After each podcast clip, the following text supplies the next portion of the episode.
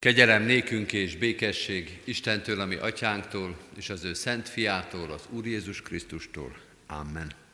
301. dicséretünkkel kezdjük ma esti igehirdetés sorozatunk ma esti elemét, ma esti alkalmunkat a 301. dicséretünknek. Mind a nyolc verszakán fogjuk énekelni, fennállva az első verszakot, majd helyünket elfoglalva a további szakaszokat is. Új világosság jelenék, ó tévejgés csendesedék.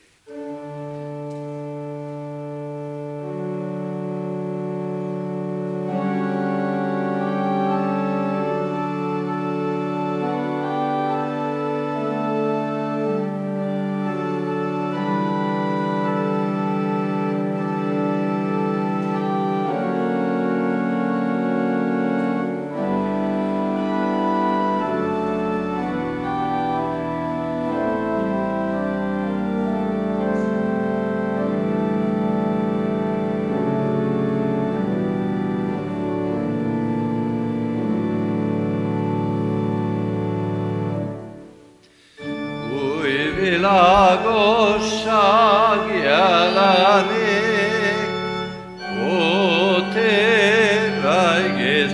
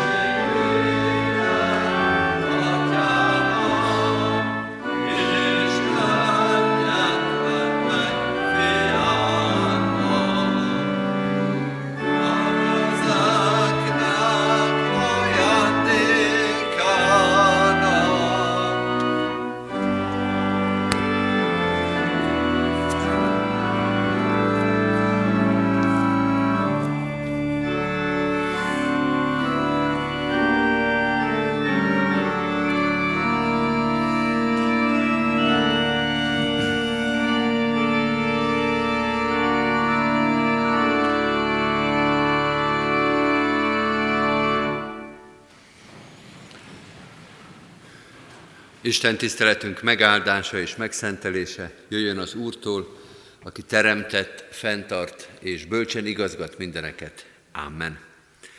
Hajtsuk meg a fejünket imádságra. Köszönjük neked, mennyei atyánk, hogy ahogy közeledünk az ünnephez, hozzád is közeledni tudunk. Köszönjük, hogy időt és lehetőséget adsz, hogy rád figyeljünk. Annyi mindenre kell figyelni, annyi mindent kell észbe tartani, és annyi mindent szeretnénk jól és szépen csinálni. Segíts, hogy ezek fölött mindig ott legyen az a szándék, az az akarat, az a vágyakozás, hogy veled találkozzunk, hogy az ünnepünk áldott és igaz legyen, veled való találkozás, veled való közösség. Segítsen bennünket most is ez az alkalom. Esténként alkalomról alkalomra, Isten tiszteletről Isten tiszteletre, hadd közeledjünk hozzád. Hozzád szeretnénk és hozzád tudunk közeledni, mert Te közel jöttél hozzánk, mert Te eljöttél, mert Jézus Krisztusban emberré lettél. Azért vagyunk itt, hogy ezt megköszönjük, hogy ezért hálát adjunk, hogy ezt az életünkben, az életünk közepében őrizzük, azt megbecsüljük. Segíts nekünk ebben, add a te lelkedet, hogy az ige, amelyet olvasunk, az üzenet, amit hallunk, az az életünk mértéke, iránya, ereje, szentsége legyen. Így kérünk, szólj most is hozzánk, készíts az ünnepekre, az úrvacsorai közösségre, a gyülekezet háladó alkalmára, készíts minket a veled való teljes harmóniára. Amen. Kedves testvérek, Isten igéjét most is Lukács evangéliumának első részéből olvasom, ezúttal a 46. verstől az 55. versig a következőképpen. Mária pedig ezt mondta, magasztalja lelkem az Urat, és az én lelkem újjong Istenben, az én megtartomban, mert rátekintett szolgáló leánya megalázott voltára, és ime mostantól fogva boldognak mond engem minden nemzedék, mert nagy dolgokat tett velem a hatalmas, és szent az ő neve, irgalma megmarad nemzedékről nemzedékre az őt félőkön. Hatalmas dolgokat cselekedett karjával, szétszórta a szívük szándékában felfúvalkodottakat, hatalmasokat döntött le trónjukról, és megalázottakat emelt fel. Éhezőket látott el javakkal, és bővölködőket küldött el üres kézzel felkarolta szolgáját Izraelt, hogy megemlékezzék irgalmáról, amint kijelentette atyáinknak, Ábrahámnak és az ő utódainak mindörökké. Foglaljuk el a helyünket. Kedves testvérek, ezen a karácsony ünnepen tegnaptól kezdve hat napon keresztül ma is, még holnap is, és majd 24-én délután fél négykor, és 25-én és 26-án a 9 órás istentiszteleten Lukács evangéliumának az első és második részéből szólalnak meg majd az igék, és az összefoglaló címe ennek a kis sorozatnak az, hogy karácsonyi ének. De nem az énekes könyvi énekekre gondolunk, noha mindig egy-egy adventi vagy karácsonyi éneket fogunk énekelni, nem csak ezeket a kedves és sokak számára az ünnep hangulatát rögtön felidéző szép dallamokat gondoljunk egy cím mögé, karácsonyi ének, hanem elsősorban azokat az énekeket, azokat a szózatokat, megszólalásokat, amelyeket a Lukács evangéliumának első és második részében olvasunk, nem csak Máriától, mint ahogy a mai napon is, hanem tegnap Erzsébettől, holnap Zakariástól, aztán majd az angyaloktól, és legvégén 26-án Simeontól. Mert ez is egy énekgyűjtemény, bár a dallamukat nem ismerjük, és inkább szép imádságok ezek, de mégis énekeknek szoktuk nevezni, például Mária énekét kifejezetten, a római katolikus liturgiában ez nagyon erősen bele is épült, Magnifikáta neve és az esti Isten tiszteleteknek egy visszatérő imádsága. Tehát énekeknek nevezzük őket nem azért, mert dallamosak, vagy dallammal ismerjük őket, hanem mert annyira szépek, annyira magasztosak, hogy a prózai szövegnél magasabb polcra, a zene, az ének, a magasztalás szintjére szeretjük őket tenni.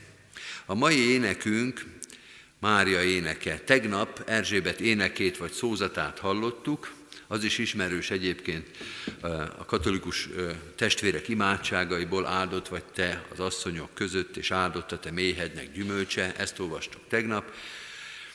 Erzsébet énekét, és három mozaikot vettünk ki belőle, vagy emeltünk ki belőle, amely a karácsonyi képet színesíti, pontosítja, érthetővé teszi számunkra. Gyorsan fölidézem ezt a hármat, hogy rátérhessünk a mai énekre, Mária énekére. Tegnap Erzsébet néhány mondata azt tanította nekünk, hogy minden emberi képzeletet felülmúl az, ami karácsonykor történik nekünk, velünk. Az egy nagy csodálkozás, egy nagy álmélkodás. Azt az éneket is énekeltük, ha emlékszünk, álmélkodással csodáljuk véghetetlen szerelmed. Hát így csodálkozik rá Erzsébet is arra, ami történik ott velük. Egy nagy, minden emberi képzeletet felülmúló ajándék az, ami karácsonykor eljön. Nem tud az ember tulajdonképpen kellőképpen felkészülni rá, mert Isten minden szint fölött ajándékozza meg az embert. Aztán a második gondolat, vagy második kis mozaik az volt, hogy ezt tulajdonképpen a hit szemei látják jól, ami azt is jelenti, hogy a hívő ember a karácsonyban mindig többet lát, mint a hit nélkül élők. Ők is sokat látnak, és sokan szeretik ezt az ünnepet keresztény hit és meggyőződés nélkül, de a keresztény hit sokkal-sokkal többet lát, olyat is, amit az emberi szem egyébként nem látna, mert a karácsony az a hit számára látható igazából. És volt egy harmadik gondolata még az Erzsébet mondatoknak, ez pedig az, hogy ez, a, ez az ajándék a személyes létbe, a személyes életbe, a személyes egzisztenciánkba jön be egészen közel, meglátogat minket. Isten ezzel a hatalmas ajándékkal fölkeresi a mi kis porszemnyi életünket, nem valahol máshol világít ez a hatalmas ajándék, hanem egészen közel jön hozzánk. Ezt a gondolatsort folytatja tulajdonképpen Mária. Tudnélik, ha az egész részt olvastuk volna, látnánk, hogy Erzsébet énekére rögtön a következő versben Mária éneke válaszol. Így szerkesztette össze Lukács evangéliuma ezt a két szöveget, hogy Erzsébet megszólalására következő mondat már így kezdődik, hogy Mária pedig ezt mondta, magasztalja lelkem az Urat. Mária folytatja Erzsébet énekét, de inkább csak sorrendbe folytatja, mert a súlypontjai és az irányai mások. Kis túlzással azt is lehet mondani, hogy egy picit helyreigazítja Erzsébetet, vagy pontosítja azt, amit Erzsébet mond, erre majd még vissza fogok térni. Ahogy azonban elindulunk, az egy nagy teológiai vita lehet, vagy egy teológiai vitának a fölvetése. Sok új szövetséges arról értekezik, vagy legalábbis azon gondolkozik, hogy vajon tényleg Mária éneke az, amit olvasunk. Tényleg énekelhette ezt Mária? Tényleg mondhatta-e? Ugye Máriáról körülbelül azt tudjuk, hogy egy fiatal, valószínűleg nem iskolázott vidéki eh, leányzó, aki ezt énekli, eh, a szöveg azonban nagyon magasztos, nagyon kifinomult, nagyon erős teológiai eh, súlyok vannak benne, egészen grandiózus teológiai kép, nagy teológiai műveltséget feltételez. És sem az nem tűnik valószínűleg, hogy Mária ezt saját magától csak úgy megfogalmazta, de még az is kérdéses, hogy ismerhette ezt az esetleg mások által írt Zsoltárt. Ez ugye nincs benne a Zsoltárok könyvében, de azért ez műfajilag egy Zsoltár, egy Héber vers, és vajon ismerhette ez a kis leányzó, ez a leány anya, ezt a szép és magas teológiai szöveget. Van benne egy kis különbség a, az éneklőnek a személye és az énekelt szövegnek a színvonala között. Miről szólhat ez? Vajon nem arról szól-e, hogy Isten a karácsonyban, az eljövetelében a saját szintünk fölé emel minket? Az, az igazság, hogy lehet ez egy érdekes teológiai kérdés, hogy vajon tényleg származhat-e Máriától ez az ének, de erre egészen biztosan nem fogunk tudni pontos választ adni. Tehát pontos kijelentésünk nincs, de kérdésünk lehet, hogy vajon nem azt mutatja-e meg ez a magasztos, magasan megfogalmazott szöveg, hogy éppen erről szól az Istennek az eljövetel, az Istennek az áldása, az Istennek a jelenléte, hogy a saját nívónk fölé emel minket. Hogy ez nem Máriának az éneke tulajdonképpen, hanem az Isten által megáldott Máriának az éneke. És pontosan annyival magasabb ez az ének, vagy ez az imádság Mária elvárható szintjénél, mint amivel magasabbra emel minket saját magunknál az Isten áldása. Van egy másik, egy párhuzamos történet, ahol ez nem is kérdés. Ez a pünkösdi történet. Ott az emberek is megkérdezik, hogy hát de hát ezek nem Galileából valók, ezek az emberek. Hát hogyan hallhatja mindenki őket a saját nyelvén? Hogyan lehet, hogy mindenki érti azt, amit ezek a tanulatlan halászok mondanak? És a pünkösdi nyelvadomány az pont arról szól, hogy Isten olyanra képesít minket, amiről nyilvánvaló, hogy mi magunktól nem tudnánk, de Isten szent lelke olyan színvonalra, olyan nívóra, olyan helyzetbe emel föl minket, ami nem belőlünk jön, hanem az ő áldásából. A pünkösdi történetben ez talán egy kicsit erősebben megjelenik, de itt is megjelenhet, hogy nem az a kérdés, hogy Mária milyen teológiai szinten vagy, vagy képzettségi szinten volt, hanem az, hogy hova emeli föl ezt az ember testvérünket Isten áldása és Isten jelenléte. És ez a karácsonynak az egyik, az első mozaikja, a karácsonyról szóló egyik mozaik itt ebben a gondolatban, hogy a karácsony az föl akar minket emelni a saját szintünk fölé. Hogy a karácsony ez nem egy emberi ünnep, hanem valami, ami ennél sokkal magasabb, és az Istennek a jelenléte, Jézus Krisztusnak az emberi léte, az pont arról szól, hogy nem a saját színvonalunkon maradunk, hanem fölemel minket az Isten. Vagy ha kritikusak akarunk lenni, vagy kritikusabban akarjuk megfogalmazni, akkor nem az a jó, hogyha a karácsonyt hozzuk le a saját emberi szintünkre, hanem ha tudatosítjuk magunkba, hogy Isten karácsonykor, a karácsony által, Jézus Krisztus emberi léte által emel minket föl. Amikor ezt a mondatot leírtam, hogy nem a karácsonyt kell lehozni a mi emberi szintünkre, akkor az jutott eszembe, hogy mostanában a gyerekeim az interneten többször megnézték azt a rajzfilmet, ahol a rózsaszín párduc karácsonyáról van szó. Hát er, erről van szó hogy nem a karácsonyt kell a rózsaszín párduc színvonalára hozni, kitalálni azt, hogy egy rózsaszín párducnak milyen a karácsony, az nem erről szól, hanem nekünk kellene fölfelé menni, nem a karácsonyt lehúzni egy bőrleszk szintjére. És ez már egy egzisztenciálisabb kérdés, tehát nem kulturális szinteknek a kérdése, hogy föl, engedjük-e, hogy a karácsony, a Krisztusi emberré létel, az fölemeljen bennünket. Tulajdonképpen ugyanezt a gondolatot, vagy ugyanezt az irányt fogja a második pont is megerősíteni, amikor azt láthatjuk meg, hogy ebben az imádságban, Máriának az énekében, a Magnifikátban a fő irány az az Istenre mutat. És itt térnék vissza arra a gondolatra, ami az elején a bevezetésben megjelent, hogy mintha egy picit Mária pontosítaná azt, amit Erzsébet mond. Javítaná. Mert Erzsébet mit mond?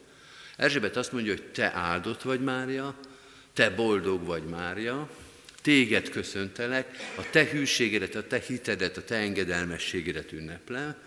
Mária pedig azt mondja, hogy magasztalja lelkem az Urat. Hatalmas dolgot cselekedett karjával az Úr. Erzsébet elsőre egy személyes találkozásról van szó, most ezen ne botránkozzunk meg, vagy ne vigyeztük az ajkunkat Erzsébet szavára, de Erzsébet elsősorban egy másik embert lát meg, és megörül neki. És őt köszönti, és az ő hitéről, az ő boldogságáról szól. Mária azonban már a tekintetet fölemeli az Istenre, és azt mondja, hogy Isten cselekszik. Hogy Isten az, aki hatalmasan cselekszik ebben a világban. A második mozaik, amit hozzáilleszthetünk a karácsonyi képhez ez, először persze emberi szinteken gondolkozunk. Emberként ezen a szinten jelennek meg a gondolataink karácsonykor, de a karácsony alapvetően az Úristenről szól. Nem a fenyőfa ünnepe, nem az ajándékozás ünnepe, nem a szeretet ünnepe, nem a családok ünnepe, pedig ez egyébként mind nagyon kedves emberi szintek. Nem baj, ha innen indul a gondolkodás, csak ne álljon meg itt hogy a karácsony az alapvetően arról szól, hogy szeressük egymást. Meg, hogy kedves és jó ajándékot adjunk egymásnak. Semmi kivetni való nincsen ebben, mindegyik mellé tehetünk egy nagy pipát, csak a karácsony alapvetően nem erről szól, és az a történet, amit itt olvasunk, az nem erre akar minket tanítani, hanem az Isten megváltó akaratára. A karácsony az Istenhez emeli föl a tekintetet. És a harmadik dolog, az a felolvasott imádságnak a második bekezdése, az 51. verstől, hadd olvassam el föl még egyszer, mert ez egyébként irodalmilag is egy nagyon szép szöveg. Hatalmas dolgot cselekedett karjával, szétszórta a szívük szándékába felfuvalkodottakat, hatalmasokat döntött le trónjukról, és megalázottakat emelt fel, éhezőket látott el javakkal, és bővölködőket küldött el üres kézzel, felkarolta szolgáját Izraelt, hogy megemlékezzék irgalmáról, amint kijelentette atyáinknak, Ábrahámnak és az ő utódaiknak mindörökké. Ez az imádság rész, bár Mária énekéhez tartozik, már nem a személyes szintről szól. Az eleje még arról, hogy az Úristen meglátott engem, hogy az Úristen megmentett engem, hogy az Úristen fölemelt engem. Itt azonban egy egészen grandiózus történelmi szintre emelkedik az imádság. Egy Isten hívő világkép jelenik meg, hogy Isten a világ ura, és helyreállítja a rendet. Nem lóg ki ez az imádság Mária énekéből. Nem lóg ki a karácsonyi történetből, hanem pontosan arról szól, hogy a karácsonynak nem csak egy személyes szintje van, hogy átmelegedik a szívem karácsonykor, meg kedves emlékek merülnek fel bennem, ezek mind fontos dolgok, a személyes átélés, de a karácsony az az egész emberiség, az egész teremtett világ horizontján megjelenő hatalmas nagy cselekedet. Nem csak a személyes életnek a fénye, hanem a teremtett világnak az ünnepe. Isten a történelem ura, és amikor eljön, mert a karácsony erről szól, akkor helyreáll a rend. Helyreáll az egyébként megtört és méltánytalanságba süllyedt rend, és minden a helyére kerül. Tulajdonképpen ugyanaz jelenik meg itt, ebben az imádság részben, mint a mi atyánkban, amikor azt mondjuk, hogy jöjjön el a te országod, vagyis a te uralkodásod, a te uralmad teljesedjék ki, a te rended látszódjék meg ebben a világban. És ez a harmadik kis pont, amit hozzá tehetünk a karácsony ünnephez, ami egyébként tényleg eléggé meghitt és ilyen családias ünnep szokott lenni, még gyülekezeti szinten is, de sose felejtsük el, amit Mária belefogalmazott, az imádságnak a fele erről szól, hogy ez az egész teremtettségnek a helyreállításáról szól. Hogy nem kevesebbel, nem kevesebb ambícióval vagy célral jött el az Úristen, hogy az egész teremtett világot újjá teremtse. Két asszonynak a találkozásáról olvasunk, két asszony egymásnak mond el egy imádságot egymás jelenlétébe, de kinyitja ezt az egész képet, Mária imádsága, ez legyen a mai utolsó gondolatunk, hogy ezzel zárjuk le, hogy ez a karácsony nekünk is, miközben a saját legbelsőbb, legintimebb közösségeinkben megéljük a karácsonyt, sose felejtsük el, vagy tekintsünk ki arra, hogy ez az egész világnak a megváltása, az egész világnak az újjáteremtése, az egész világon kiterjedő isteni rendnek az ünnepe. Tekintsünk erre is, és legyen ez is a karácsony fontos eleme és fontos ünnepe. Amen. Hajtsuk meg a fejünket, és helyünkön maradva imádkozzunk. Mennyei atyánk, taníts minket, hogy a karácsonyt, a Te eljöveteledet, Jézus Krisztusnak az emberré lételét a lehető legpontosabban értsük. Annyi minden értelmezés, annyi minden kép, annyi minden fantázia van ezzel kapcsolatban. Tisztíts meg az értelmünket, az ismeretünket, hogy a lényeget lássuk. Köszönjük, hogy olyan gazdag ez az ünnep, hogy annyi minden belefér. Add, hogy mi is átéljük ennek a gazdagságát, a nagy rohanásban, sok tenni-venni való dologban. Ne felejtsük el, ne terelje el a figyelmünket semmi erről a gazdagságról. Így köszönjük meg a karácsony mai tanulságait. Erősíts bennünk a hitet, az ismeretet, a tudást, a hozzád való ragaszkodást. Így kérünk áldást az ünnepünkre, a családi körben, a barátaink körében, a gyülekezet közösségében – de így kérünk áldást a városunkra, országunkra, nemzetünkre is. A te békességed, a te szereteted, a te rended uralkodjék ebben a világban. Hadd legyünk mi is ennek a szolgái. Az életünkkel, a cselekedeteinkkel, a fegyelmünkkel, a figyelmünkkel, az egymás felé forduló szeretetünkkel, hadd hirdessük a Te rendedet, a Te igazságodat ebben a világban. Könyörgünk azokért, akik ebben az ünnepben nehéz terheket hordoznak. Sok a betegünk, a gyászolónk, a nélkülözők, sokan vannak körülöttünk, akik békétlenségben, haragban, szeretetlenségben élik a hétköznapjaikat. Urunk, áld meg őket a Te békességeddel, szereteteddel, nyugalmaddal, hogy az ünnep valóban ünnep lehessen számukra is. Könyörgünk azokért a testvéreinkért, akik üldöztetésben, nélkülözésben, fájdalomban, szeretetlenségben ünneplik a Te fiadnak születését, az üldözött keresztényekért, az elnyomott egyházrészekért. Urunk, szabadítsd meg őket az üldöztetésben, oltalmazd őket a fenyegetettségben, adj nekik hitet és hitvalló szívet, bátorságot és álhatatosságot. Könyörgünk az egész emberiségért, hogy mindannyian megismerhessük a Te nevedet, Jézus Krisztusnak a hatalmát és szeretetét, a megváltás ajándékát. Ő érte, ami Urunkért. Amen. Egy rövid csendes percbe vigyük most Isten elé imádságainkat.